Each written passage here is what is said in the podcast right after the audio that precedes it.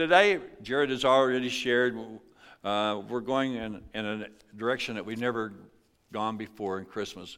And we're going to talk about the exact the scripture that Jared shared to us coming from Isaiah chapter 9. Coming from the lips of a prophet about 800 years before Jesus came into this world. And I want you to think about uh, uh, if you're a mom or a dad, I want you to think for a moment how did you come about the name of your children? What, did you name your children uh, uh in a moment? Uh, what, you just came up and you had a name for it? And, and I've known families, and we've been acquainted with families, that it took them three days. And the hospital was saying, You've got to give us a name, we've got to turn in a birth certificate. And, you know, sometimes it's very difficult uh, to name that child. And then there are those like our family, we're already planning for another great grandbaby. The name has already been uh, chosen, and it's Orville Wayne White. I mean, his last name will be changed. It's very difficult to come up with names in our, our family. And here, there's some rules, though. Have you ever thought about this? And I'm going to just stir some you to think with me this morning. For example, if your spouse ever dated somebody with a certain name, men, you know that's off limits. You're never going to recognize that name again, are you? Just chuckle. I, I know I'm hitting a home run. If your parents or your spouse's parents ever did meet somebody they didn't like, and they thought that person was slightly odd or weird or different, that name is off limits too. The whole naming game is uh, uh, stirs our thoughts. It takes effort, and it's very important because that child's going to wear that name the rest of their life. And you know, uh, uh, you'll have to think through first names first, and then the middle name usually comes a little easier after you take the first name. And uh, if I had a lot of time, I'd just like to take walk to the auditorium and ask, how did you come, how did your name uh, come to be a part of your life? What, are you named after somebody out of your life? I was named after an uncle, uh, and then my, my middle name was my dad's name, and so it was you know, it, it was gathering time uh, back in 41 when my mom and dad allowed me to come into this earth. But you know, it, if you don't spend some time, you may wind up with an unusual name, and then, you know, I saw people suffer for the name that they'd been named all of their life. I'm remembering a, a gentleman, uh, and I don't know how he came to this name other than his family. They must have came up with something very strange when he came to this word, into this world, but they named him Odd. And all through life, he faced a, a horrible, uh, uh, uh, just a time when people would make fun of him and they would say, Here comes Odd. Isn't he strange? And he just, he wore, he, he wore that name all of his life. And you know, he, he, there was times when he processed it real well, and there was times he just, it just really made him mad. And one day he went to the funeral home and he said, One day I'm going to pass away. He said, I'm going to hand you the information I want on my headstone. He said, my, I was born on this date, and he said, You'll have to put the date that I graduate from this earth. But he said, I want you to give my date and the names of my family, but when it comes to my, my name, I want you to leave that blank. And he said, I, am you know, his thought was, I'm going to cancel anybody ever, be, ever being able, able to say again, isn't that odd? When he'd walk up with a group in the, in the, in the school circle, they would say, Here comes Odd. Well, he soon passed away. They buried him, and on his headstone, he, they did as he asked. They didn't put the name, they just put the date he came to this world, the date he left, and there was no name. And as people would walk through the cemetery after he had passed away, they would look at the headstone. The date was there, but there was no name. And here would be the response to that Isn't that odd? And you know, uh, you, that life is just sometimes more complicated than we want to, to think about. One lady, uh, she shared, she said she had been uh, named, her last name was uh, Mann, and uh, for some reason, uh, her, her, her folks gave her the name Anita Mann. And, and she suffered all through. I'm telling you, kids can be horrible as you're growing up if you don't take the time to name that child with something that people can't make fun of. There's unusual names. One, one name of a person, their daughter's name was Eileen Wright. And, and the kids enjoyed calling her Eileen wrong. And she just was made fun of all of her life. And then there was another one named Lois Price. I, am sure when her husband married her and really got acquainted with her, she wasn't the lowest price that he could ever marry. Her upkeep should have been his downfall. But you know, uh, and then there was another one, lady uh, whose name was Helen, and she married a guy by the name of Raymond Back. And after 10 years of marriage, he said it was true. He had been to Helen back and then some. Well, enough for the names. I've been called that almost that bad and worse. You have to be careful about naming your kids. What we're going to do in this series, though, we're going to look at some names that Jesus had as, he, as we find an Old Testament prophecy that was given 700 years, approximately that, before Jesus came to this earth. In a season and a time, but there was a turmoil and a lot of fear. Let me ask you something this morning. Is there a lot of turmoil going on in our world today?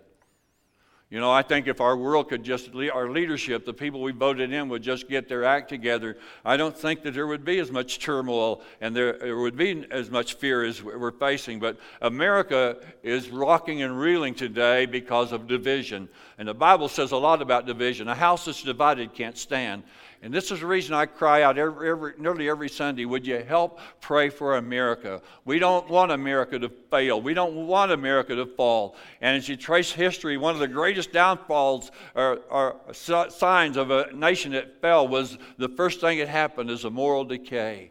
And people went into a stage of lawlessness. Have we ever seen lawlessness? People that just don't want to keep the law in America like they did at one time no respect for one another. All of these signs are the signs that other countries around us have participated in before their nation came to a fall.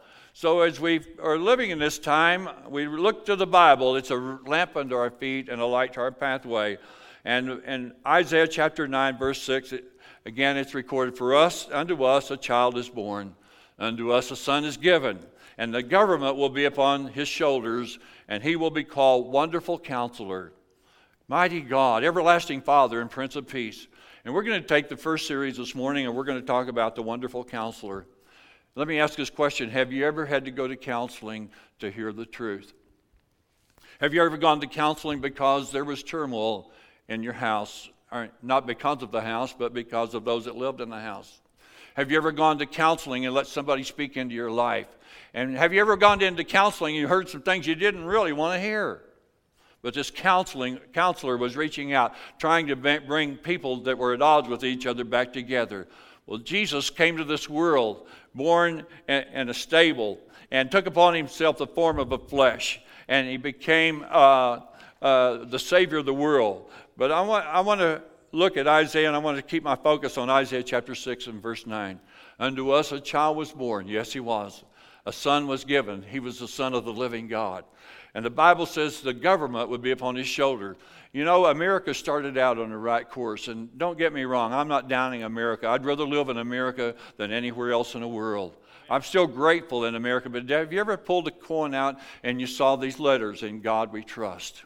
Many of our early presidents were ministers, and they built altars before they took uh, the time to make laws. And they, they, they, Patrick Henry was one of them, and he's, he realized that without God being in America, America would wind up in the failure area quite often or quite soon. But he says, Give me liberty or give me death.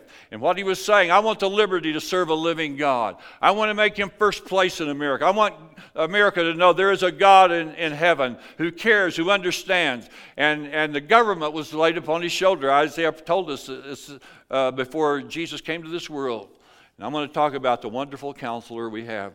This morning, as we look at the title of Jesus, Wonderful Counselor, these two words come up from Hebrew words called Pele I know I didn't quite get that right, Jared, but that's exactly what I want to say this morning. Pele means beyond our understanding. It means one, too wonderful for words.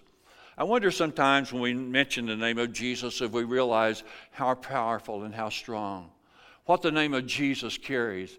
The Bible says there's not another name under heaven whereby man can be saved. And yet we pass through seasons like Christmas and we pass through hours in our life and we grow through day and day in and day out and we process life without really mem- remembering that we have a wonderful counselor that's make himself, making himself available to us 24 hours a day, seven days a week.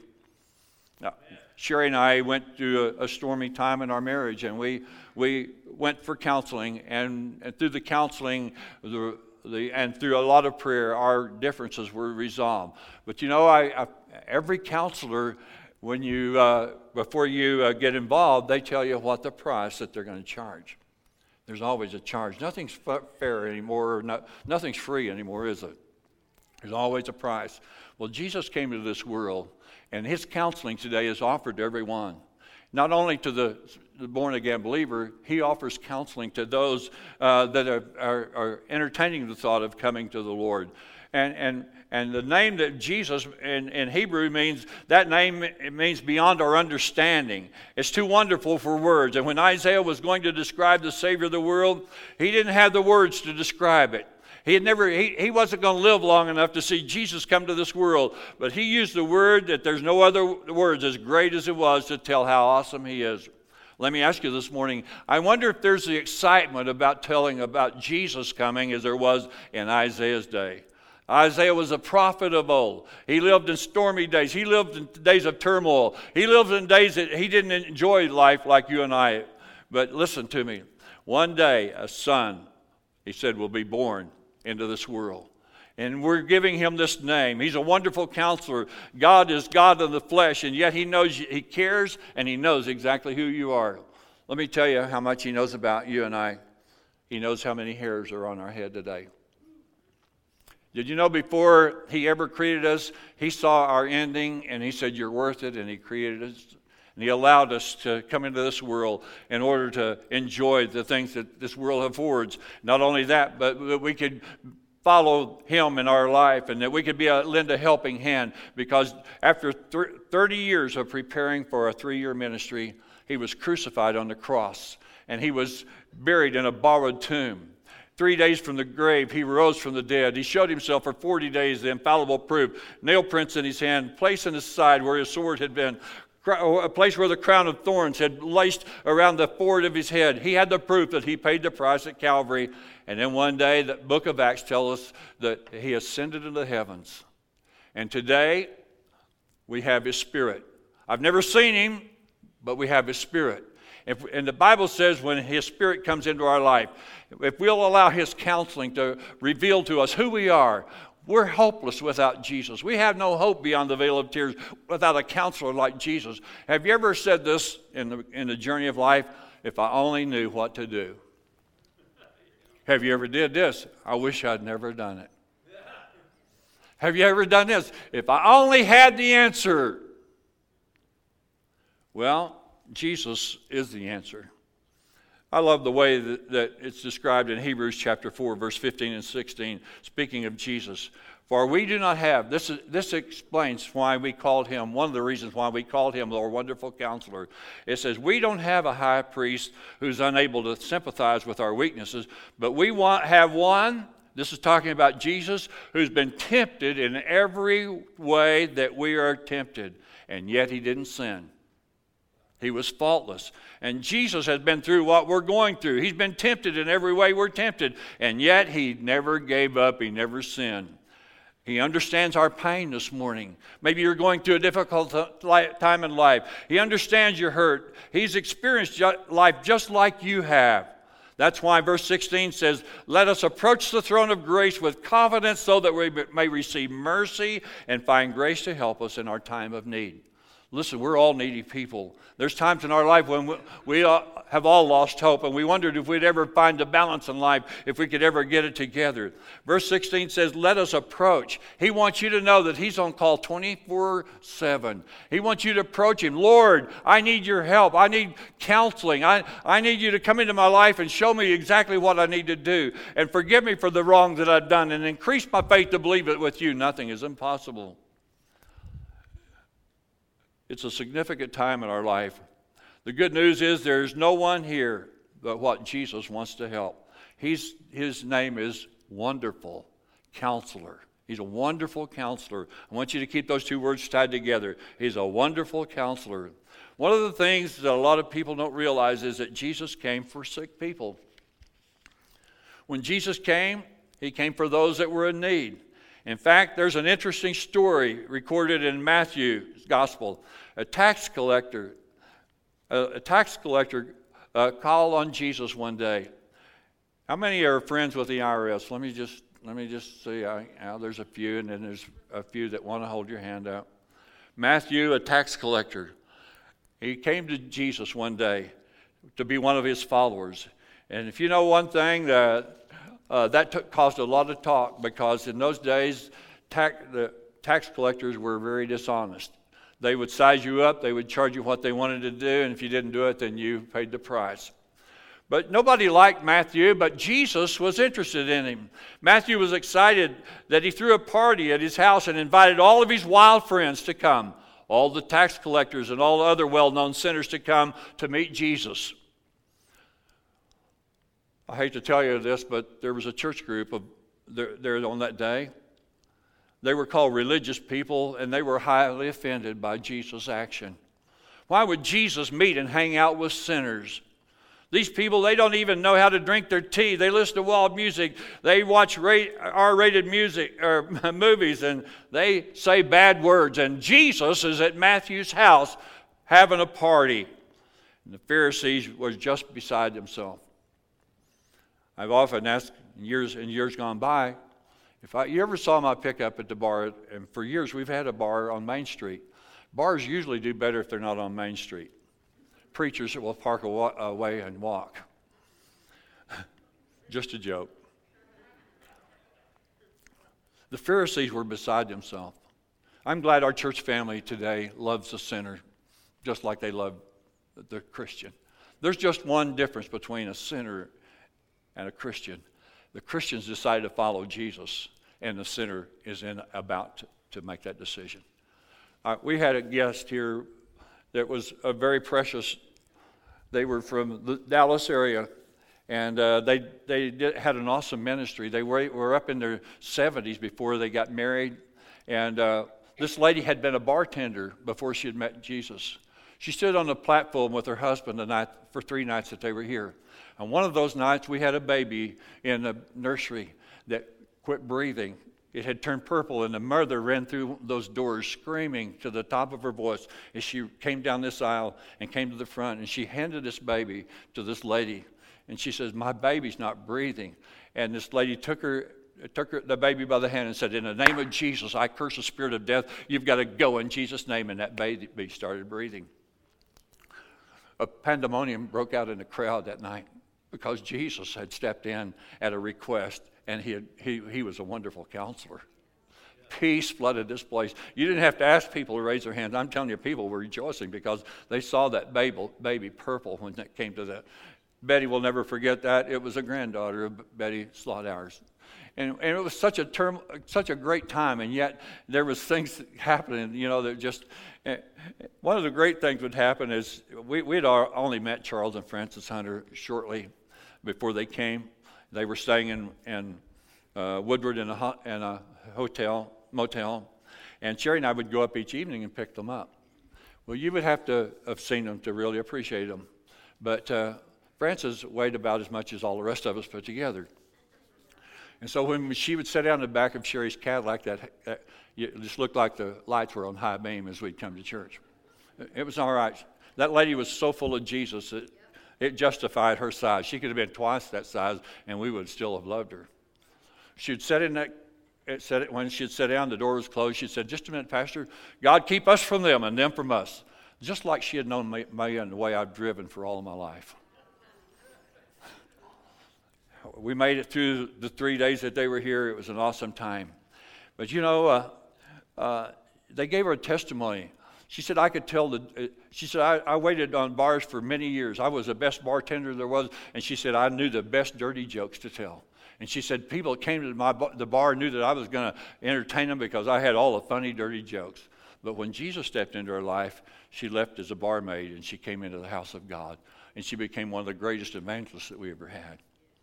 Listen to me, there's just one step between the sinner and the church is not to sidestep the sinner because Jesus died on the cross for them just like he did for me.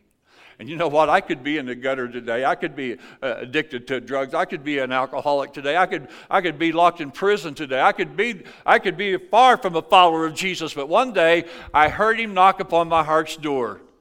I never heard a voice, but I certainly heard him in the spirit. And he said, If you'll open the door, I'll come in and I'll, I'll be the best counselor you'll ever had.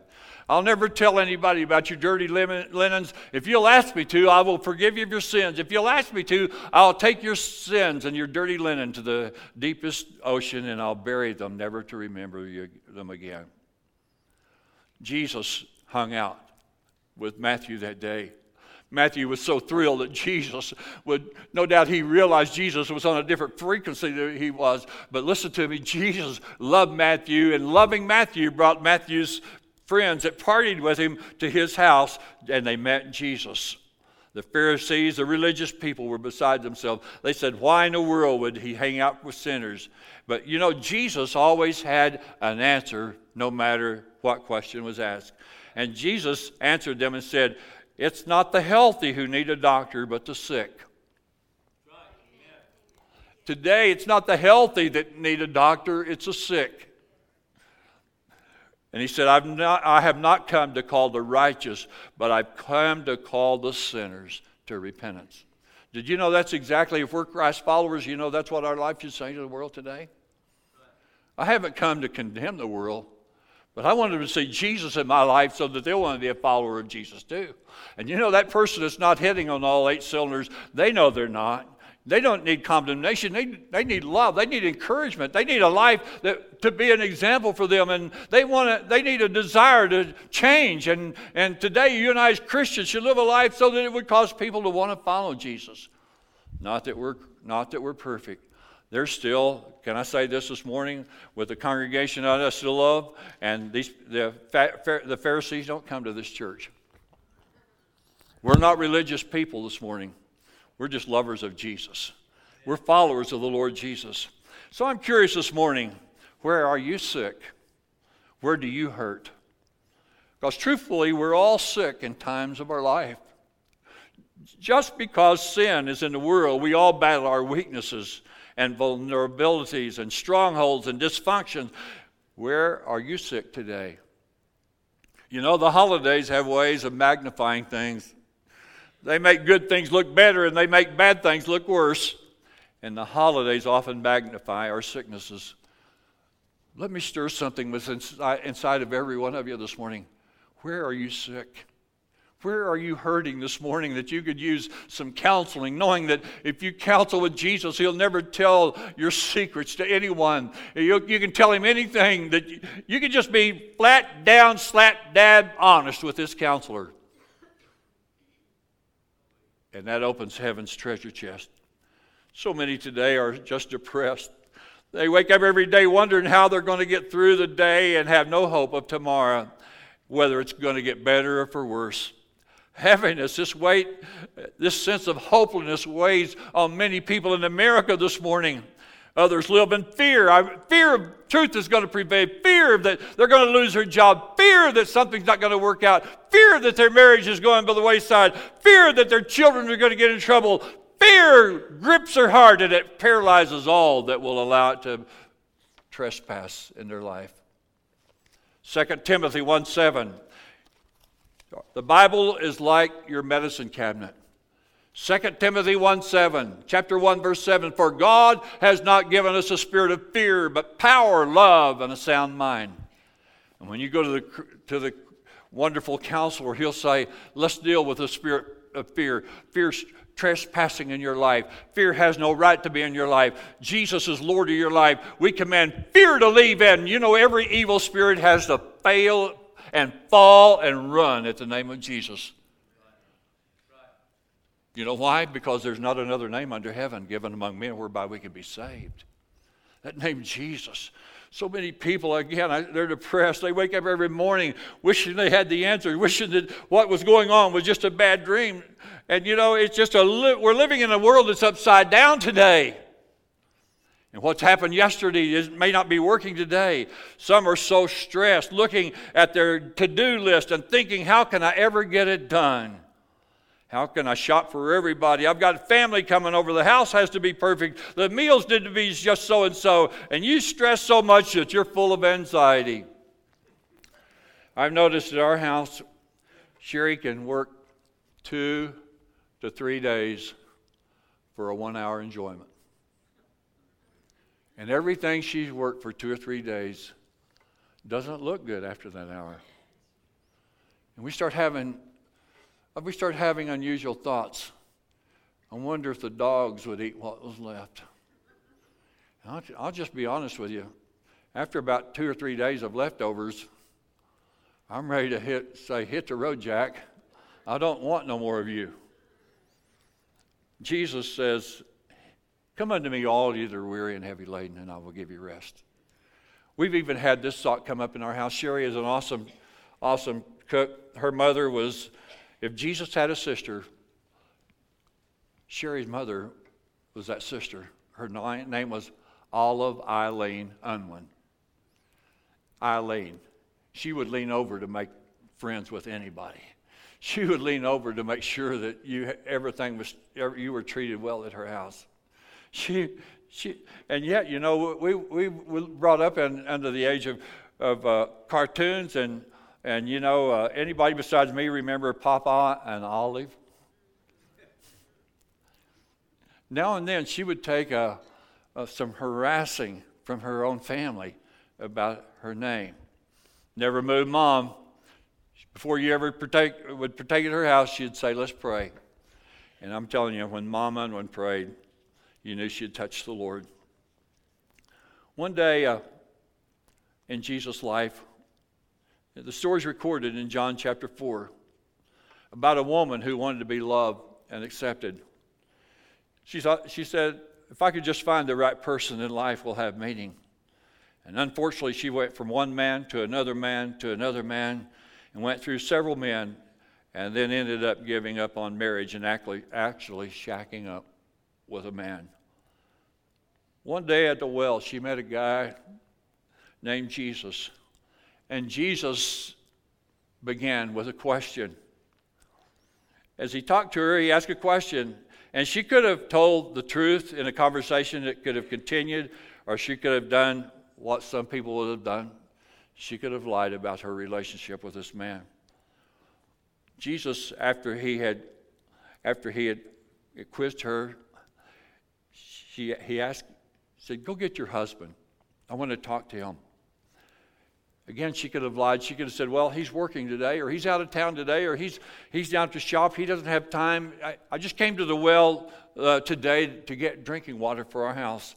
My husband uh, is just isn't available. But she says, uh, I have no husband.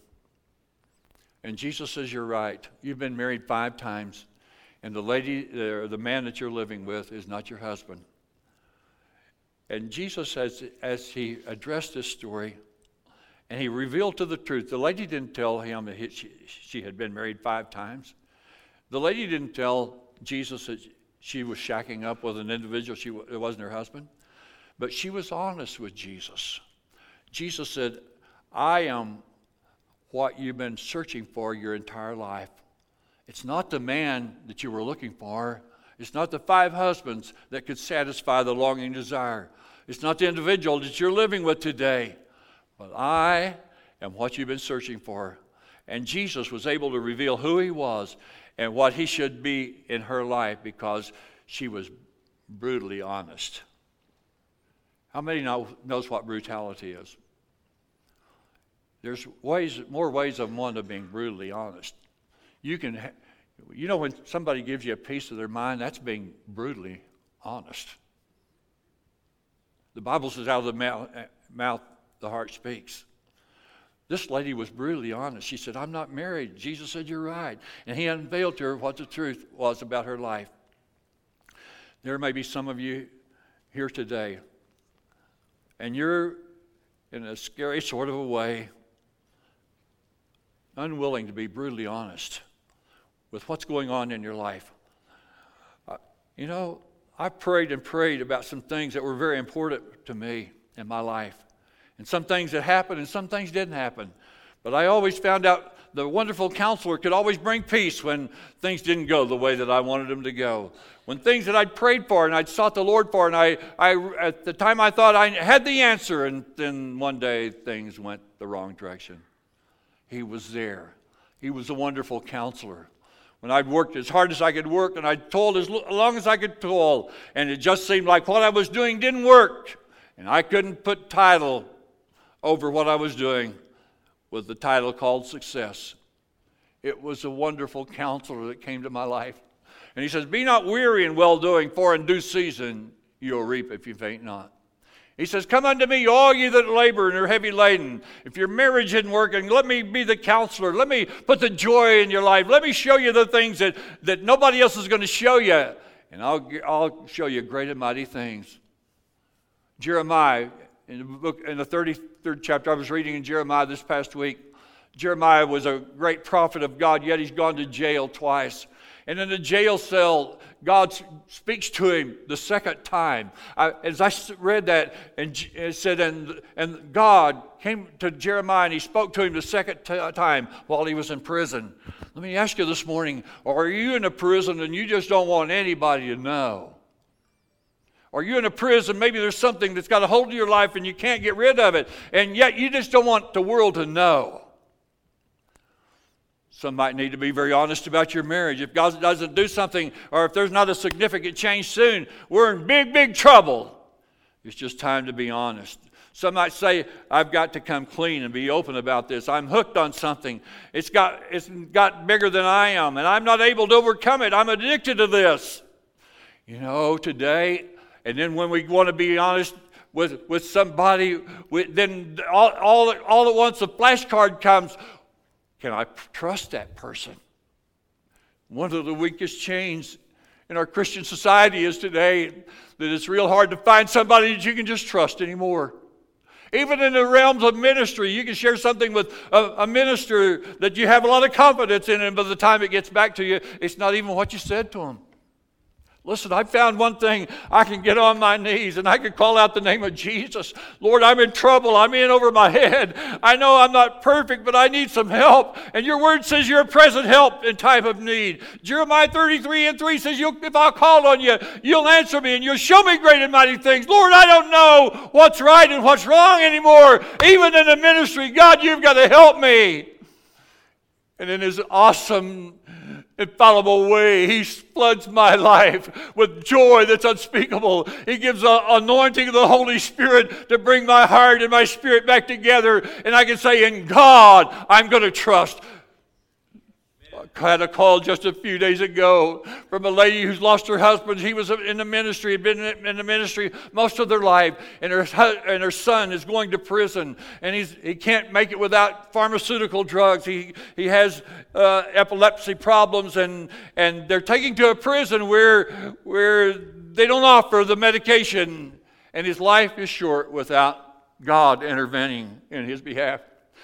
She cried out, she said, I don't even know whether there's a God or not. I don't even know whether he's even real or not.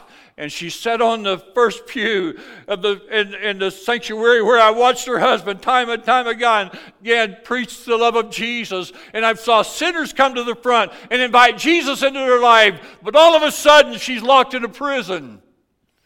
And it doesn't seem like there's any key that uh, can open the door where she's at. And she's crying out, Oh God. And I call her by name. I said, You've got to remember, He's still the one who said, I'm able to do exceeding abundantly and above all that you're able to think of. His name is Jesus.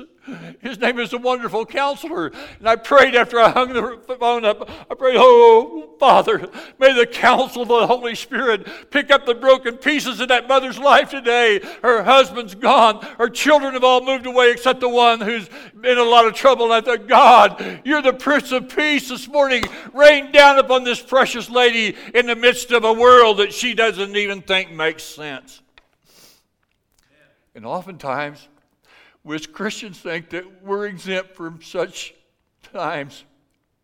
Peter, one of the greatest followers that Jesus had, was boasting one day about the goodness of God. And God said, Well, there'll be a day when you'll, you'll betray me. And he said, God, I'll never betray you.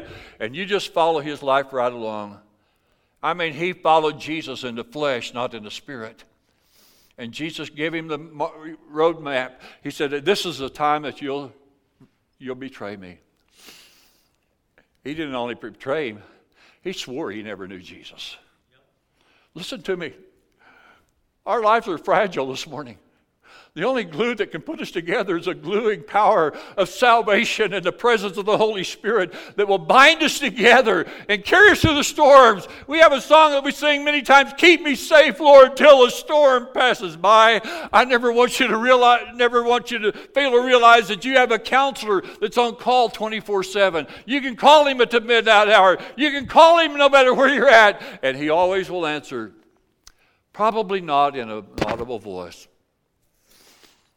I love gospel music. Kara, you did a great job this morning, Tori.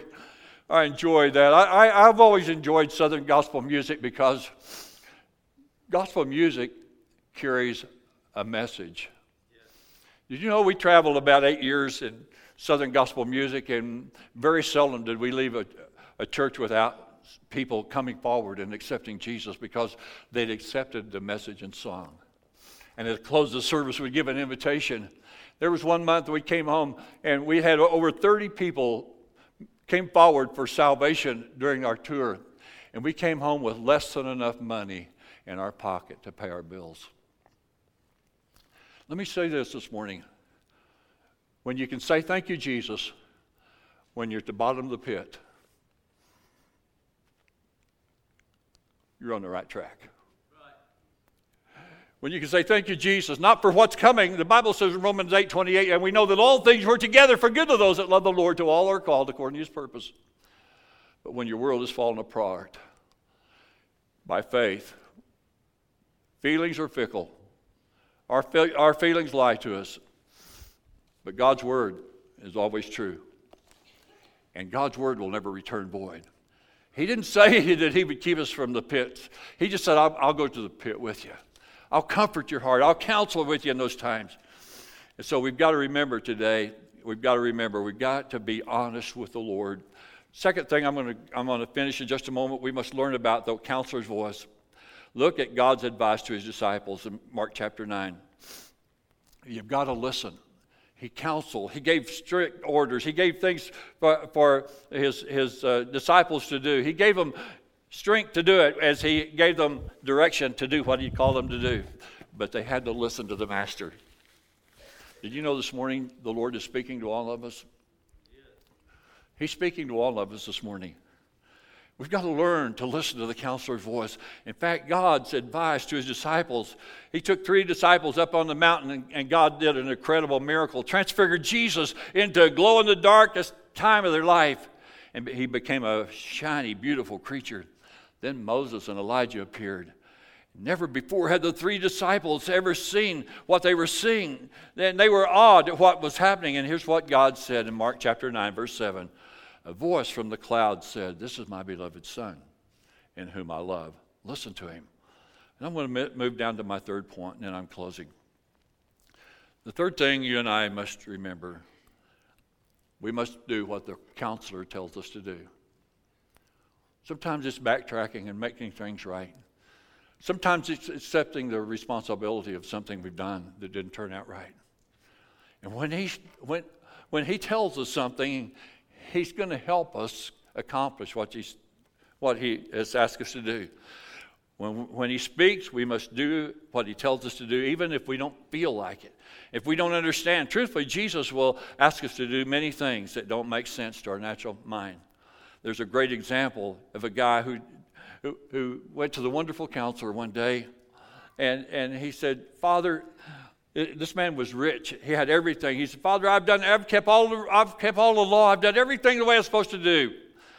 I've, I've, I've kept you first and foremost in my life. I've, I've honored you. I've, I've done everything that the law requires. But Jesus looked beyond his testimony and he said, Yes, you have, but one thing you lack. Go sell everything you have.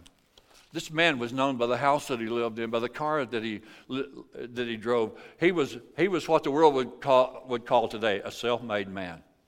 They wouldn't give the Lord the credit for what this man's success, they would give it to him. This man, everything he touched turned to money.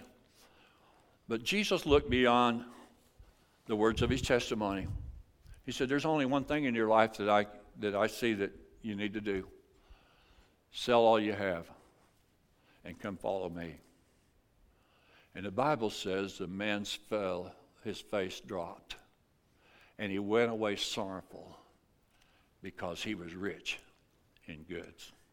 Listen, God could have restored to him a hundredfold if he had been willing. He just wasn't willing to take that. It was just too big of a sacrifice for him to obey. But in following Jesus, you've got to develop an ear to hear. We all miss listening to the Lord. There's times when I knew He spoke and I didn't obey, but He never marked my name out of the book of life. He's given me other opportunities. Pastor Jared's going to come and as we close the service this morning, we're going to have communion. I'm about I've borrowed a few minutes of your time, past 12, but listen to me. God's speaking today. And let me just ask this question What's He saying to you? Well, I just don't hear anything, Pastor. Well, if you'll cultivate an ear to hear, your spirit has ears to hear. If you don't believe it, go to the book of Revelation, and he speaks to seven churches, and he ends what he has to say with these words He that hath an ear to hear, let him hear what the Spirit is saying. And Jared's going to give us an, an opportunity to be blessed by something that happened just a few days ago, and obedience to God's command. And I want you to listen to his testimony as he comes to close the service today.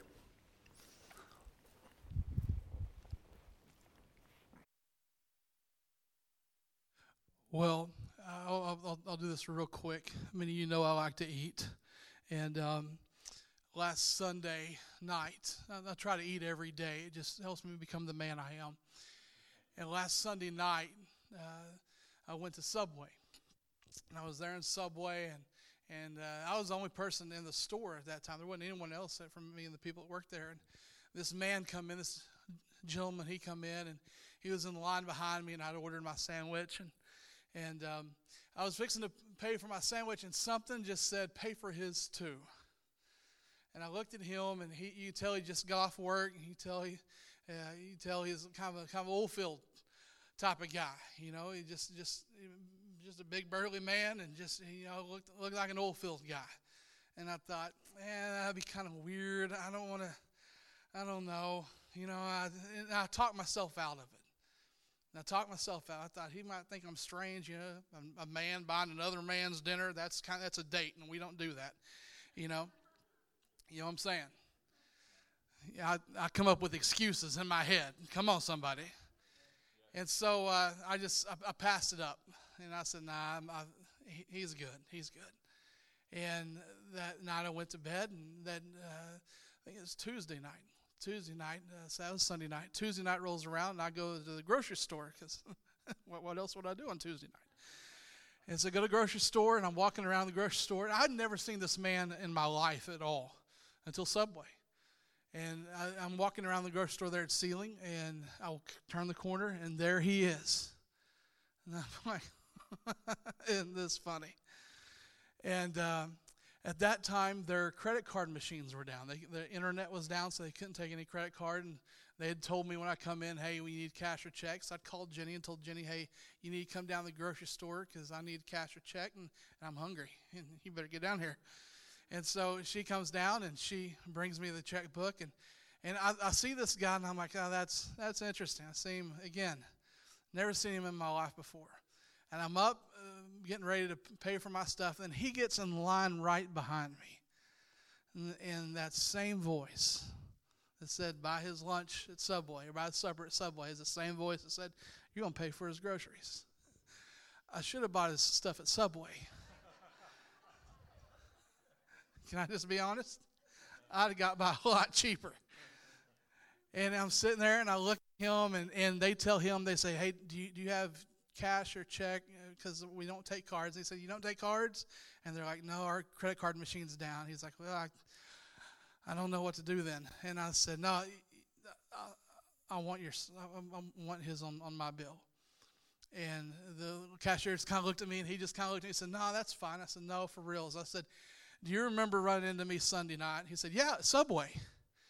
And I was like, Yeah. And I introduced myself and I told him, I said, Hey, I'm the youth pastor at Elm Grove. And I said, Sunday night, God impressed upon my heart to buy your, your, your, your sandwich and your chips and all that stuff, and I didn't. And I said, Now here you are again. I've never seen you in my life. And now here you are again, right behind me at the grocery store with this basket full of groceries. And that same Holy Spirit saying, Take care of you one more time. And I said, I'm not going to get away tonight without doing what he says to do. And so uh, I did. I introduced myself. He introduced himself. And, and he works out at Gore's. He knows Todd. We swap, swap stories on Todd, so we'll come talk to you later. But uh, uh, it's just, when, when you miss it, when you miss it, and we all miss it, when you miss it, keep your eyes open because God will bring you around the mountain again. Okay, don't live in that guilt and that shame. Keep your eyes open, and God will bring that same that situation because until you get it right, you're not going to get the blessing for it. Keep your eyes open. Amen. Amen. And if you do it the first time, it's a whole lot cheaper. Okay? Just let me say that. It's a whole lot cheaper. Stand your feet with me this morning. ask the ushers if they would go ahead and make their way forward as we prepare uh, to take communion this morning. If you need to slip out, you got things you need to get to, we, we understand. But um, to, this morning, as we worship the Lord with communion, as we remember what he, who He is and what He's done for our life, uh, uh, th- this is open. It's open to anybody and everybody. As long as you're a member of the body of Christ, as long as you've accepted Jesus Christ in your heart, you don't have to be a member of Elm Grove. You don't have to be a member of the Assembly of God. You just got to have Jesus as the Lord and Savior of your life. And so, if you've made that decision to follow Him, we invite you to do that. If you haven't made that decision, let me lead you in this prayer. Let me lead you in this moment, in this opportunity. Because the Bible says, don't, don't partake of this if you don't know Him. Don't partake of this. And it is very, very serious about it.